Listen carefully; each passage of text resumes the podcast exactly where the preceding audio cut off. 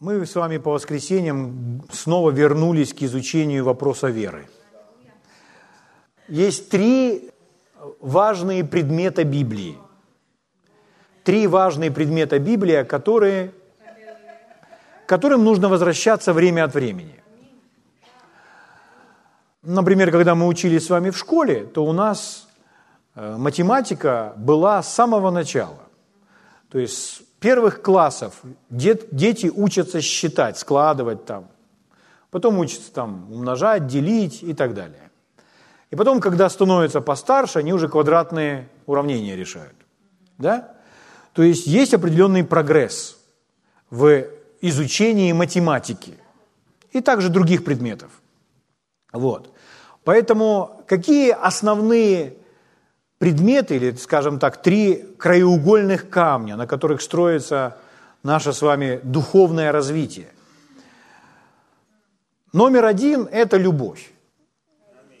То есть если, если человек, живущий в Боге, не умножается в любви, он не возрастает духовно. Поэтому э, любовь, она, любовь связана с нашим характером. То есть, когда мы учимся любить, наш характер, он изменяется, он преображается. Иисус сказал, что весь Новый Завет, и вообще своим ученикам он сказал, что он дает им только одну заповедь. Вернее, заповедь новую даю вам. Да любите друг друга, как я возлюбил вас. Он кое-что изменил в заповеди. Раньше она звучала э, люби ближнего своего как самого себя. А Иисус немного ее поменял, поэтому он назвал ее новой заповедью. Заповедь новую даю вам. Любите друг друга, то есть подразумевается прежде всего здесь, в этой семье, как я возлюбил вас. То есть он представляет себя как пример любви. То есть любить так, как любит Иисус. Поэтому ну, кто-то может сказать, я не могу любить так, как Иисус. Вы можете. Потому что любовь Божья излита в сердца ваши Духом Святым, данным вам. То есть Господь обеспечил нас этой силой, этой способностью любить, как Иисус. И вопрос не в том, можем мы или не можем, а скорее нам нужно научиться как. Нам нужно увидеть этот пример и образец, а как любит Иисус. Поэтому, читая Евангелие и послание, мы с вами можем видеть пример любви. И должны поступать точно так же. Слава Богу. Но любовь в начале – это любовь Бога к нам. Мы принимаем любовь Божью верой. Мы верим, что Бог любит нас. И мы принимаем Его любовь к нам. Мы, познавая Бога, мы все больше узнаем, что Он любовь и что Он благоволит к нам. Аминь. И вследствие эту любовь мы изливаем на других в своей повседневной жизни. Итак, первое, первое, первый краеугольный камень, на котором основывается наш духовный рост, или предмет, который необходимо изучать, это даже не математика, а это любовь. Аминь. Предмет номер два – это вера. Вера. Вера, Писание говорит, праведный верою жив будет. Писание говорит, что мы сражаемся добрым подвигом веры – Писание говорит, что мы угождаем Богу верой. Писание говорит, что сия есть победа, победившая мир, вера наша. То есть э, вера, она очень важна. Писание говорит, что все возможно верующему. Слава Богу. Поэтому вера очень важна. И печально, друзья мои, когда человек ходит в церковь, а верить не умеет. Или он не знает, что такое вера, как ему использовать свою веру как ее задействовать, как веру увеличить, как веру умножить, как веру накормить, как веру сделать сильной. На все эти вопросы у человека должны быть ответы. Он должен это понимать. Это его школа, это его библейская школа. Поэтому обязательно, когда мы приходим на собрание, с собой нужно брать Библию и тетрадку и делать конспект. Тогда мы учимся. Это очень важно. Потому что мы учимся вере, любви. И я перепрыгиваю на третий, самый важный предмет, который, которому должен научиться каждый. Это как быть ведом Духом Божьим. То есть любовь, вера и как быть ведомым Духом Божьим. Потому что Новый Завет дал нам это преимущество.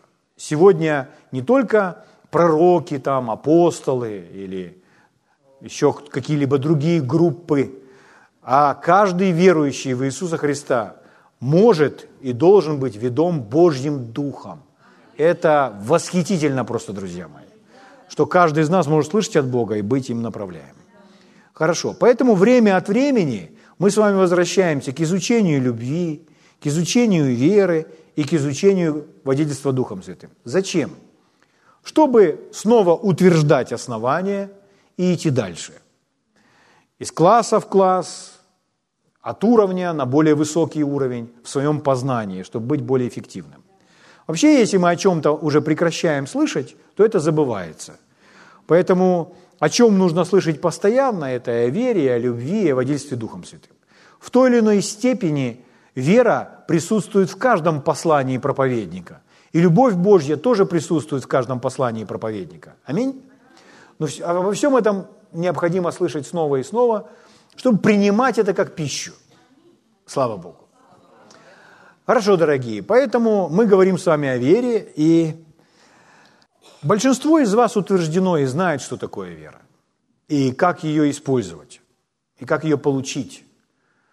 Как-то мы говорили с вами об основах, и основа их тоже всего три, основы веры.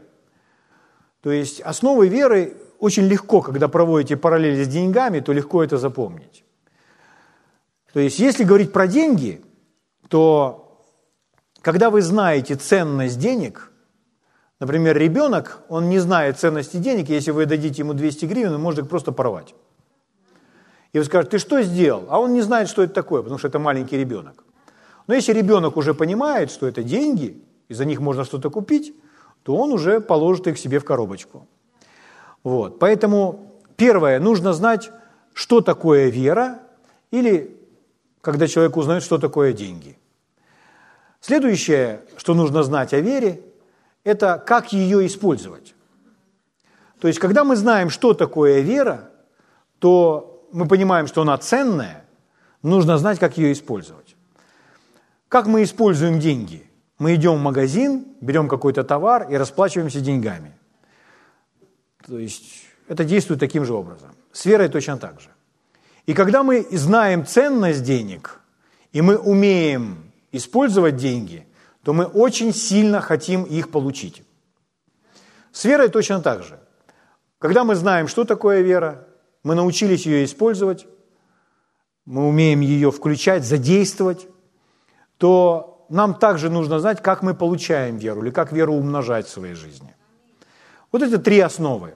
Как получить веру, что такое вера и как ее использовать.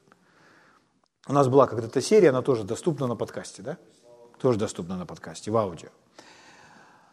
Но сегодня мы с вами говорим о том, как пойти на более высокий уровень веры. У брата Хейгена было учение, которое так и называется «Семь шагов к наивысшему виду веры».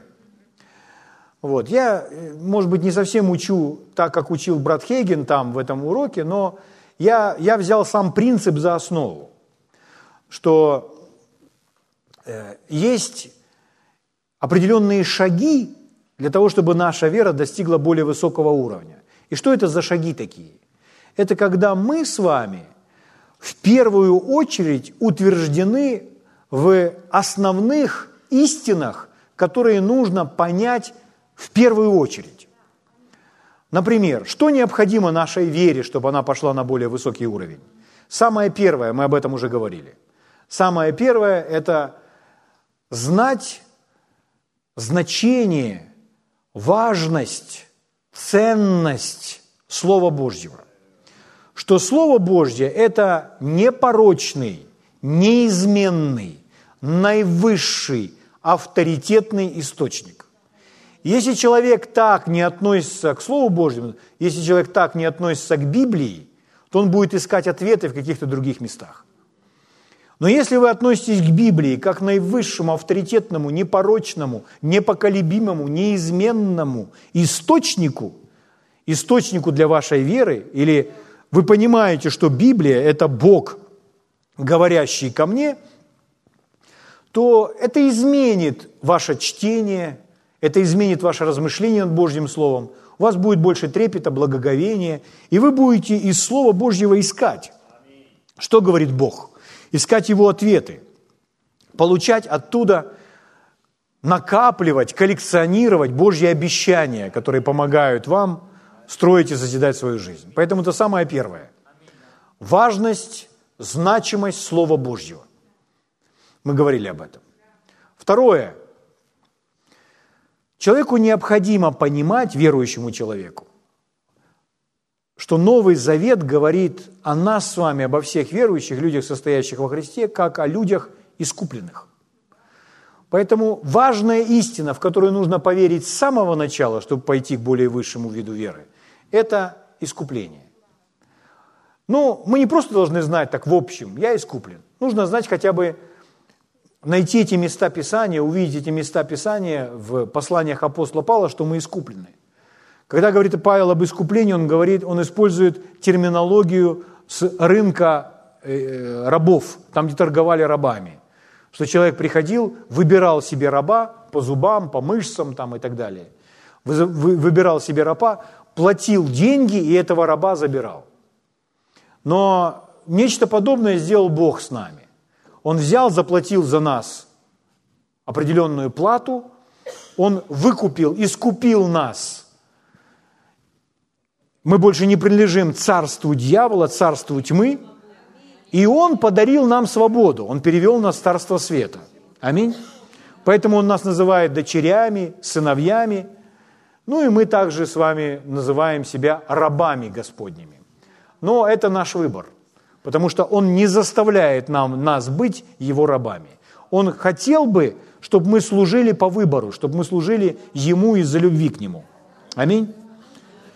Третья важная истина, которая перенесет нас на иной уровень э, веры, это когда человек, рожденный свыше, утвержден в том, что он новое творение, новое творение во Христе – то есть, если вы переживаете реальность нового творения, если вы знаете, что вы новое творение, новое существо, у вас нет прошлого. Бог не просто простил нам грехи и оставил нас тем же самым человеком. Нет. Бог простил нам грехи, и Он нас пересотворил. Он сделал нас совершенно новыми. Я не тот, который был раньше. Тот, который был раньше, внутренний человек, духовный человек, он умер буквально – это не метафора. Это буквально так произошло. Его больше нет, того духа. Он был полностью пересотворен заново. То есть Господь дал мне новую жизнь. Слава Богу. Аллилуйя. Поэтому у меня нет греховного прошлого, потому что я стал младенцем во Христе. Я начал питаться Словом Божьим, как молоком. Я начал расти. Потом я начал принимать пищу потверже. И вот я расту и развиваюсь. Аминь? Это происходит с каждым из нас. Но мы новое творение, новые существа, рожденные от Бога. Это значит, мы Его дети.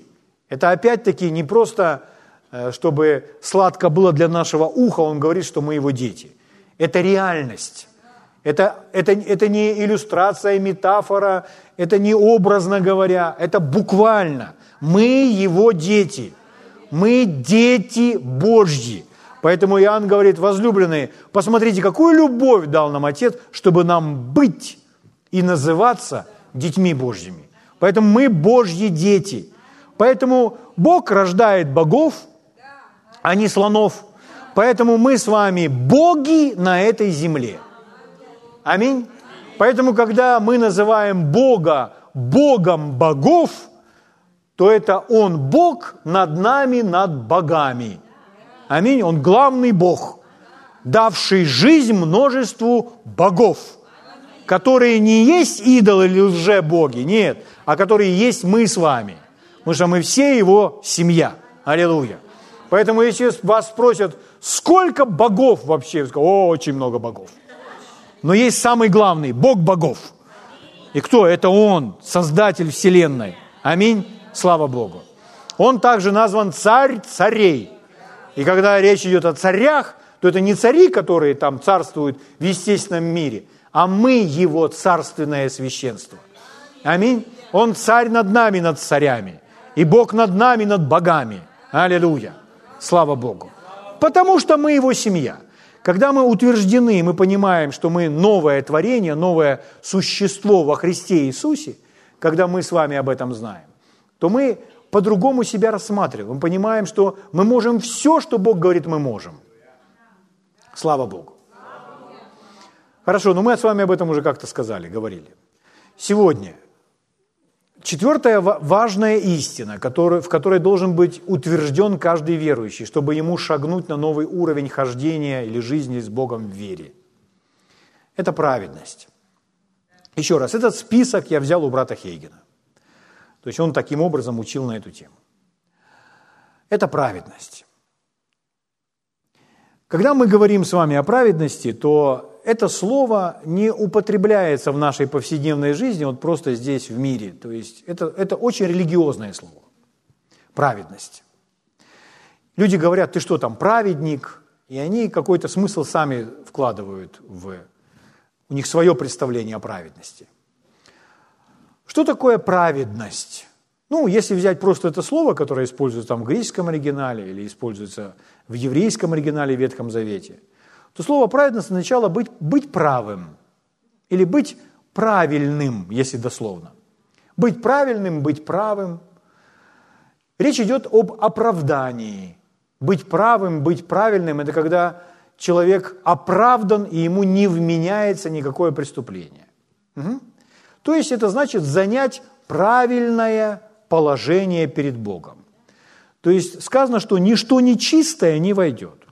Поэтому нужно оправдать в начале, чтобы войти в Божье присутствие. Кеньон наилучшим образом определил праведность как э, это способность стоять в присутствии Бога без чувства вины, без чувства осуждения и без чувства любой неполноценности. Вот это праведность. Так вот, если говорить о праведности, я задумался о следующем. Когда мы с вами принимаем спасение, то иногда люди сразу понимают, что они приняли это спасение. Иногда им нужно еще больше Божье Слово, чтобы убедить их в том, что они теперь спасены. Точно так же верующих людей можно разубедить в том, что они спасены, если им какую-то ересь там навязывают. Но когда мы уверовали в Господа Иисуса и назвали Его своим Господом, то мы спаслись, родились свыше, то теперь мы уже больше не пойдем в ад, мы спасены. Писание говорит нам, благодатью вы спасены. Используется прошедшее время этого слова. Это Ефесянам 2 глава. Благодатью вы спасены. Дальше написано, не отдел, а через веру. Аминь. То есть мы спасены благодаря вере в Иисуса. Мы приняли спасение как подарок, как Божью благодать.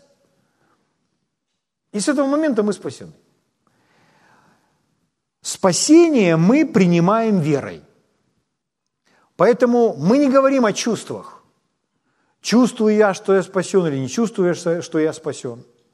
Мы говорим о том, что мы верим, что мы спасены. То есть мы знаем, что чувства здесь никакой роли не играют. Мы просто верим, что мы спасены. Но все, что мы действительно принимаем от Бога, оно все равно приносит какой-то результат и впоследствии вызывает чувства или ощущения. Например, проведем параллель с исцелением. То есть если я поверил, что Иисус взял мои немощи и понес болезнь, я увидел это из Слова, из Библии, через учение, я увидел это однажды. И я поверил, что Иисус забрал мою немощь и болезнь. Вначале я в это поверил. И когда я в это поверил, я это принял. Я исповедую. Я исцелен, я исцелен. И, возможно, в моем теле в данный момент еще есть какой-то недуг. Но так как я это принимаю верой сейчас, то или наступает облегчение в моем теле, или моментально все в теле исправляется, я принимаю свое исцеление. То есть моя вера, она все равно приносит определенные результаты. Поэтому определенные переживания, определенные ощущения, они приходят после. Я ими не ведом. Я не ведом чувствами. Но они приходят. И я в очередной раз осознаю, это исцеление, которое проявилось в моем теле. В чем проявилось спасение во мне? Я обнаружил, что грех ушел из моей жизни, и некоторые вредные привычки, они покинули меня, и я даже не заметил, как они меня покинули.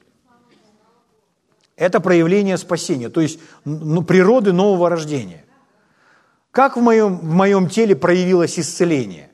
Я обнаружил, что нет тех симптомов, которые были. Угу. Симптомы просто исчезли.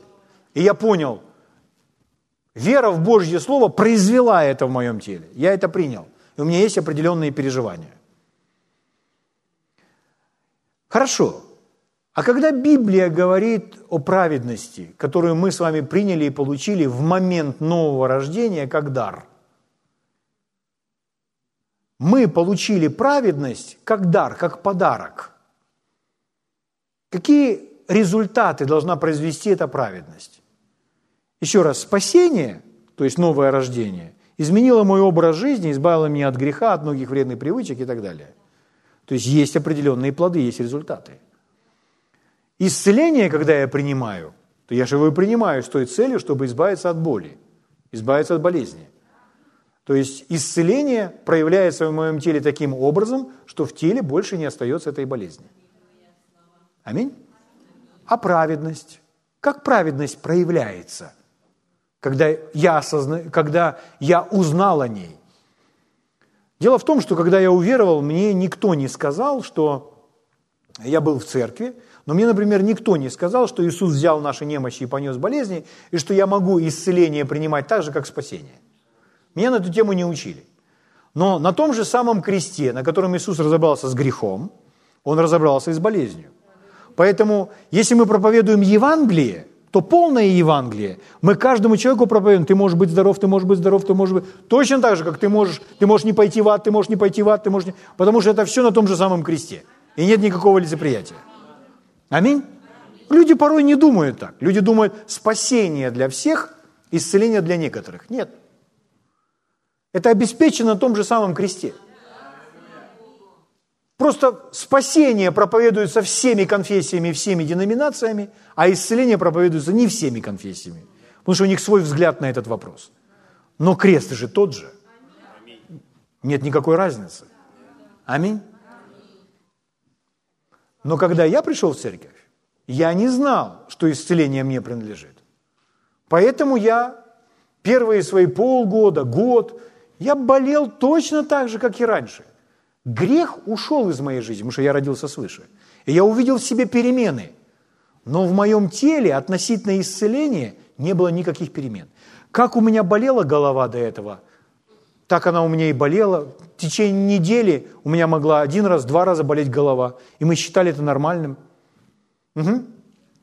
Как осенью, весной приходило какое-нибудь ОРВИ, то значит оно у меня было всегда, я не ходил на работу. То есть ничего не изменилось. Но я же рожден свыше, и исцеление мне принадлежит. Просто я о нем не знал. Но когда я о нем узнал впервые в 1994 году, с тех пор больше не было у меня ни РВИ, ОРВИ, ничего такого. Ну, оно приходило, но я его не принимал. И когда я только в это поверил, у меня первые симптомы головной боли появились где-то через 2-3 года – то есть у меня два года вообще даже симптомов головной боли не было. Для меня это было просто, я понимал, я поверил, что раном Иисуса исцелен. Просто я, я, до этого я об этом не знал. Хорошо. Поэтому если я не знаю о праведности, то она никак и проявлена не будет. Я не увижу никакого проявления праведности. А если я принимаю дар праведности, то я обнаружу ее проявление. Поэтому мне нужно знать об этой праведности, чего я такого в себе должен ожидать, что во мне появится. Аминь. Потому что если я не знаю, я буду думать, хм, праведность, праведность, я праведник. Аллилуйя. Что это производит? Вот вопрос. Святые, это восхитительно. Позвольте, я заложу вам основание. Я прочитаю вам три места Писания, которые которые дают вам веру. Услышав однажды Божье Слово, Если ваше сердце открыто, вы уже имеете веру. Не, э, может быть, у вас в голове есть такие предрассудки, что вам слишком много нужно слышать, чтобы веру получить. Ну, слишком много нужно слышать, если вы слишком много о неправильном думаете или неправильно видите. Это, конечно, много нужно слышать. Но если ваше сердце открыто, и вы хотите в это, в это поверить, и вы говорите, я хочу верить в это, я верю в этот стих, и вы сами его себе читаете, то все, у вас есть вера. Вы скажете, да не, наверное, у меня еще нет веры. Что-то не глотается как-то. Ну как-то глотните уже. Брат Хейген очень просто делал. Он просил женщину прочитать 1 Петра 2.24. Три раза она сама себе читала 1 Петра 2.24. И три раза она читала последнюю фразу «ранами его вы исцелились». Три раза. Она сидела в полном неверии. Он попросил ее три раза прочитать этот стих. Она прочитала, он сказал, все, вы имеете веру. Он возложил на нее руку, ну, он там дал ей некоторое объяснение, что она должна в это верить. И она приняла свое исцеление. От неизлечимого недуга. Просто от того, что на себе три раза прочитала 1 Петра 24. Вера не приходит как-то сложно. Порой люди просто думают об этом неправильно, но она не приходит сложно. Поэтому, когда мы читаем эти места Писания, у вас есть вера в это. Аминь. Хорошо, вот фундамент для праведности. Давайте начнем с Римлянам 8 глава. Римлянам 8 глава, 1 стих. Известное место Писания. Павел говорит так. «Итак, нет ныне никакого осуждения тем, которые во Христе Иисусе живут не по плоти, но по духу». Жизнь по плоти и по духу – это немного другой, другая тема, а мы говорим только о праведности, которая имеет дело с э, оправданием и осуждением. Поэтому я еще раз прочитаю только первую часть этого стиха. Нет ныне никакого осуждения тем, которые во Христе Иисусе. Конечно, живут по духу, да. То есть никакого осуждения тем, которые во Христе. С этого нужно начинать. Когда мы во Христе, то мы получаем свое оправдание, и нам нет осуждения. Что такое осуждение? Осуждение – это очень, э, во-первых, это эмоционально очень неприятно. Когда вас кто-то осуждает, то обычно вы избегаете. Обычно, если, если вы дружите с кем-то, и этот кто-то вас постоянно осуждает, то обычно эта дружба заканчивается. Почему? Потому что некомфортно дружить с тем, кто вас постоянно осуждает. Вы сбежите. Угу. Если не кто-то, а вы сами постоянно себя осуждаете, от себя сбежать невозможно. Поэтому вам нужно научиться себя не осуждать. Нет, Библия говорит нам, судите себя. То есть сказать, что э, я, я не буду больше никак себя судить, мы не об этом говорим. Мы не говорим о том, что не нужно слушать свою совесть. Совесть – это, это голос нашего духа. И наша совесть тоже осуждает нас, судит нас. И нам нужно прислушаться к голосу совести и избавиться от этого осуждения. Каким образом? Просто признать, признать ошибку, грех и так далее. То есть не забыть о своем грехе или своей, о своей ошибке, а разобраться, признать это исповедать перед Богом. Если мы обидели кого-то и согрешили перед другим человеком, значит, пойти попросить прощения у него. Если мы согрешили публично, значит, публично попросить прощения. Так мы разбираемся с этим. Но если после, даже после этого мы испытываем осуждение, то вот этому осуждению нужно противостоять. Это враг, это дьявол. Аминь. Потому что мы с вами должны жить 24 часа в сутки, 7 дней в неделю, без какого-либо осуждения. Мы не созданы, чтобы жить под осуждением. Если мы будем жить под осуждением, у нас в теле будут развиваться разные болезни. Потому что этим осуждением мы даем место врагу, дьяволу. Поэтому нужно научиться никого не судить и не осуждать себя. И различать это осуждение и голос своей совести. Совесть, она ненавязчивая, это голос вашего духа, он тихий. Он просто говорит, неправильно. Это внутреннее знание, что вы знаете, что вы неправильно поступили. И если вы скажете, молчи, молчи, молчи, она и замолчит. И больше с вами разговаривать не будет. И вы будете полностью плотской. Но вы же так не хотите. Вы же хотите, чтобы этот канал был постоянно настроен. Чтобы слышать от него. Аминь. Слава Богу. Следующее место Писания. Римлянам 8 глава, 33 стих. Здесь написано, кто будет обвинять избранных Божьих? Бог оправдывает их. Это могущественный стих. Возьмите, проживи, проживите с этим стихом неделю. То есть каждый день читайте себе этот стих. Выучите его наизусть. Здесь просто вопрос и ответ. В вопросе тоже уже ответ. Здесь написано, кто будет обвинять избранных Божьих? Кто будет обвинять? Кто будет обвинять избранных Божьих? Кто?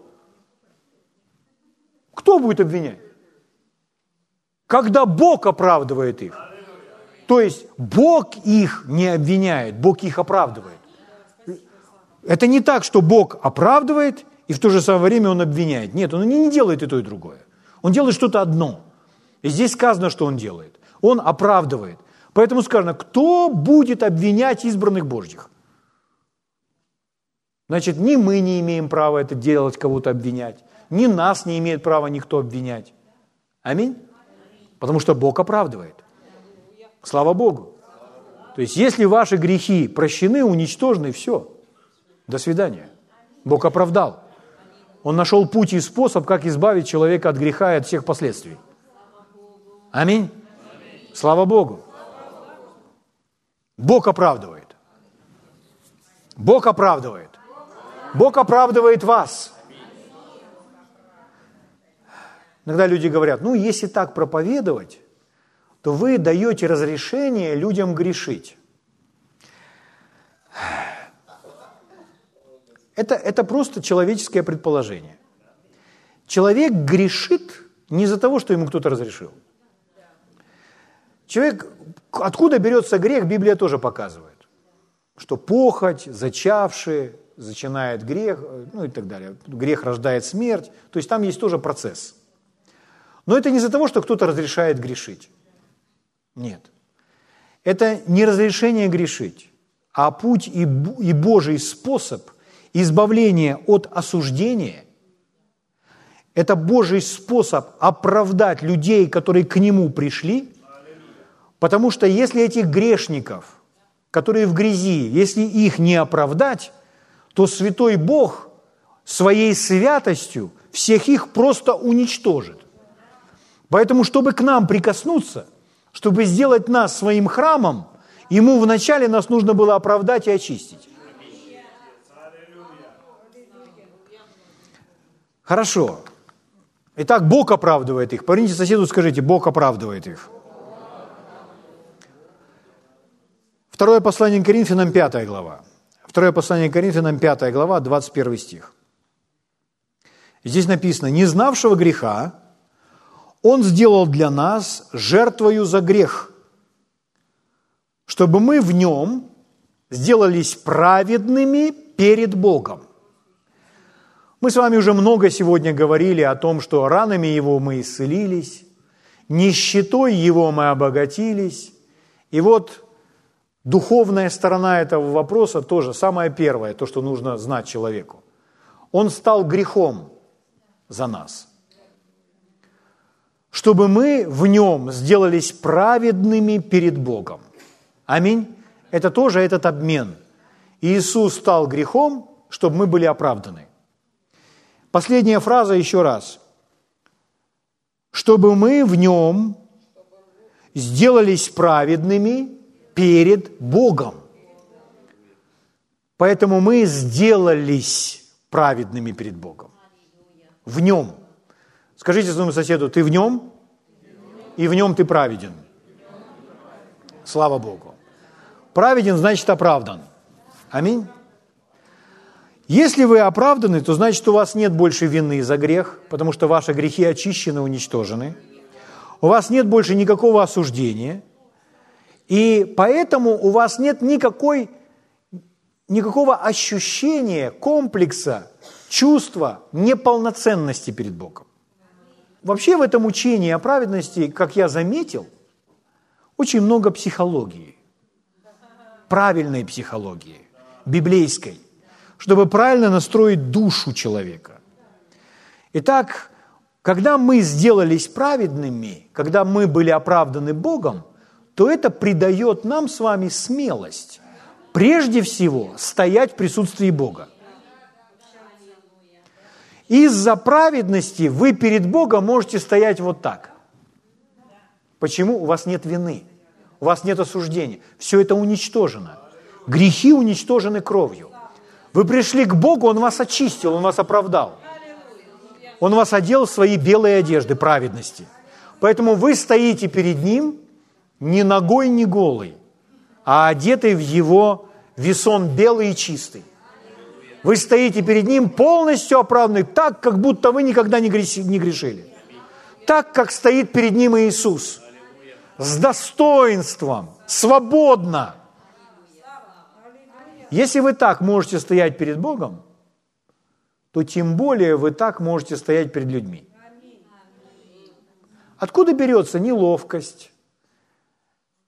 Вот это любое проявление неполно, осознания своей неполноценности. О, я не так говорю, я неправильно говорю, ой, может, я там что-то, ой, я, я плохо выгляжу, я не так это самое. Это разные такие мысли. И человеку некомфортно. И вот перед людьми откуда это берется? Это человек, который не осознал, что он праведен. Потому что праведность – это не просто белый костюм. Это больше, это то, что это ваша природа. Поэтому это делает вас чистым, святым, красивым, свободным. Вы сияете, как Иисус. Он привел нам в пример одежду, он, он показывает праведность с одеждой. И мы с вами читали в прошлый раз, ну, я анонс вам делал, за Мардахея. За Мардахея это очень яркий пример. Когда этот злой человек, который был при царе в то время, царь позвал его и сказал, что мне сделать человеку, которого я хочу поощрить? этот злой человек, который был при дворе, который был врагом Мардахея, он сказал, а ты одень на него царские одежды и проведи, проведи здесь на коне, прикажи, прикажи провести на коне. Он говорит, хорошо, вот это Мардахею и сделай. И Мардахея одели. Я читаю вам, во что его одели там. Книга Есфирь, 8 глава, 15 стих. 8.15. Мардахей вышел от царя в царском одеянии. Мардахей не царь, но он вышел в царском одеянии. Это наглядный пример праведности, потому что Бог э, э, демонстрирует, иллюстрирует нам праведность как белую одежду. В книге Откровения написано, я просто прервусь, Откровение, 19 глава, 8 стих. Откровение 19.8. Про невесту, про церковь написано.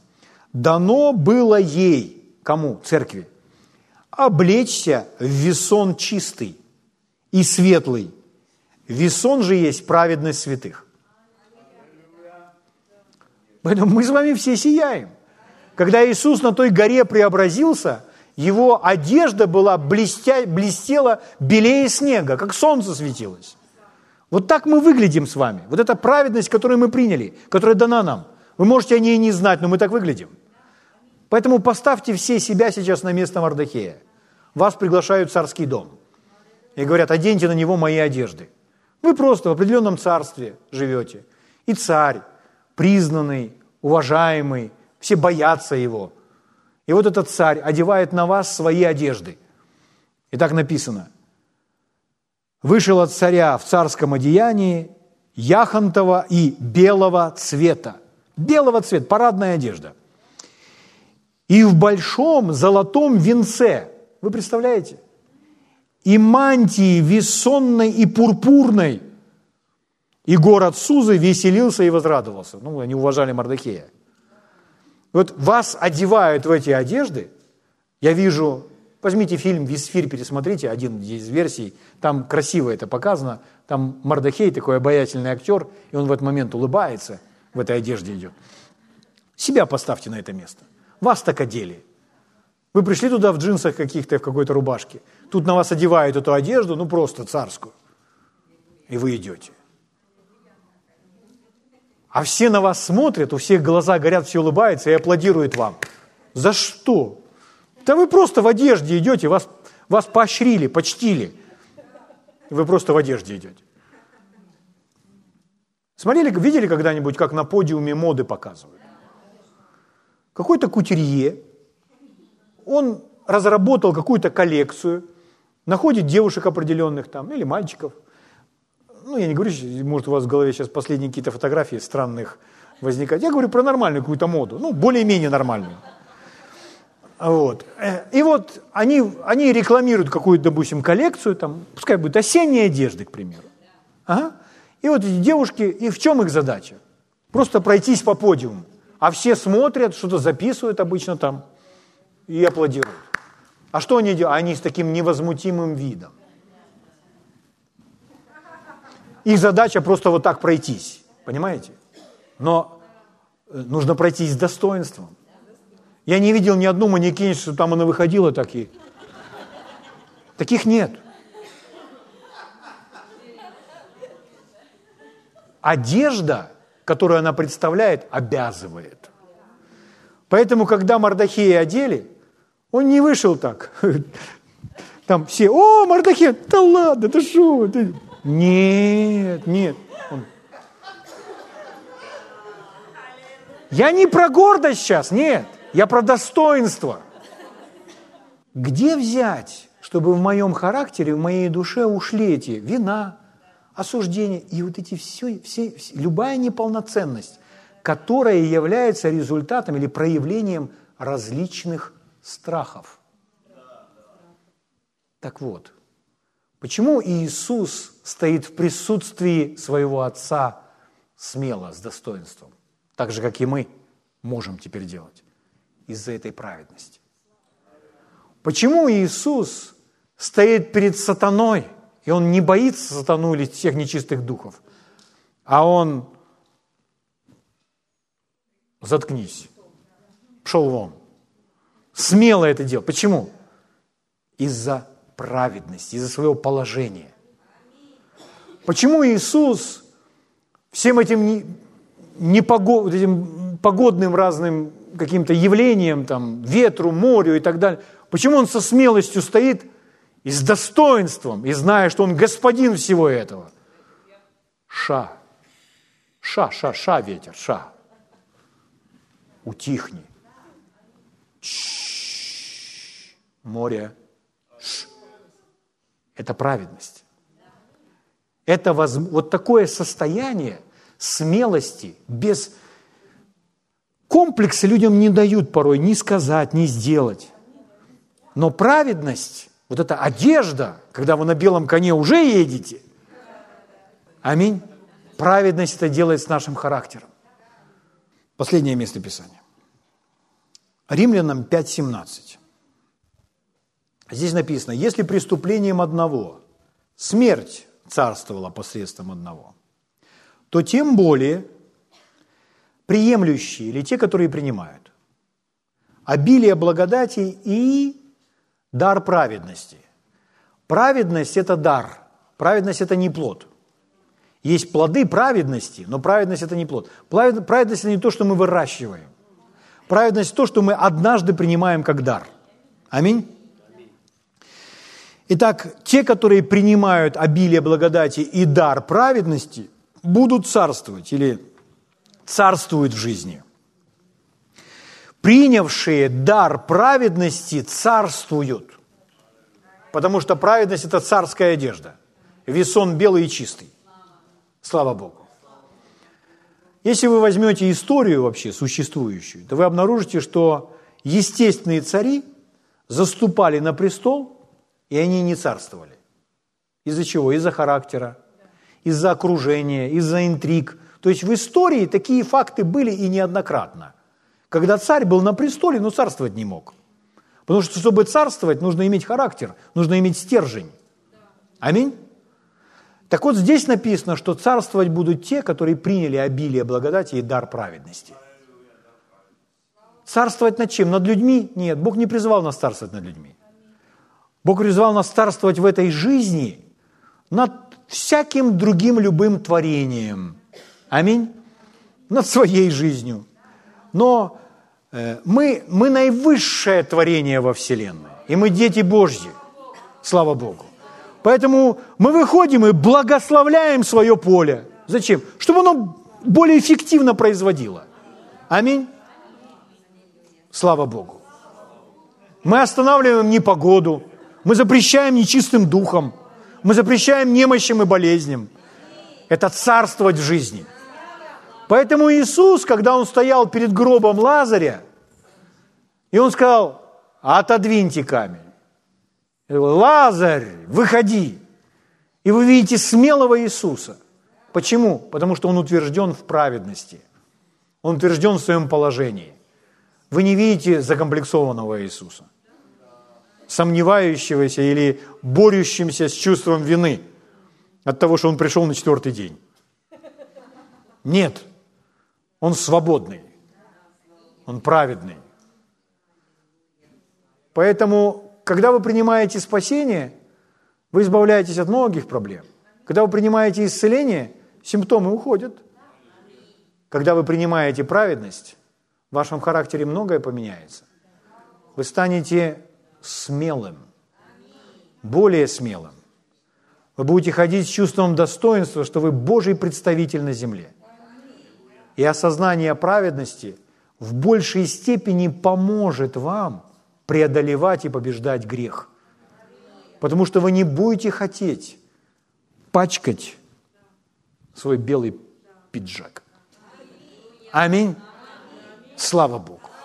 Давайте встанем на наши ноги.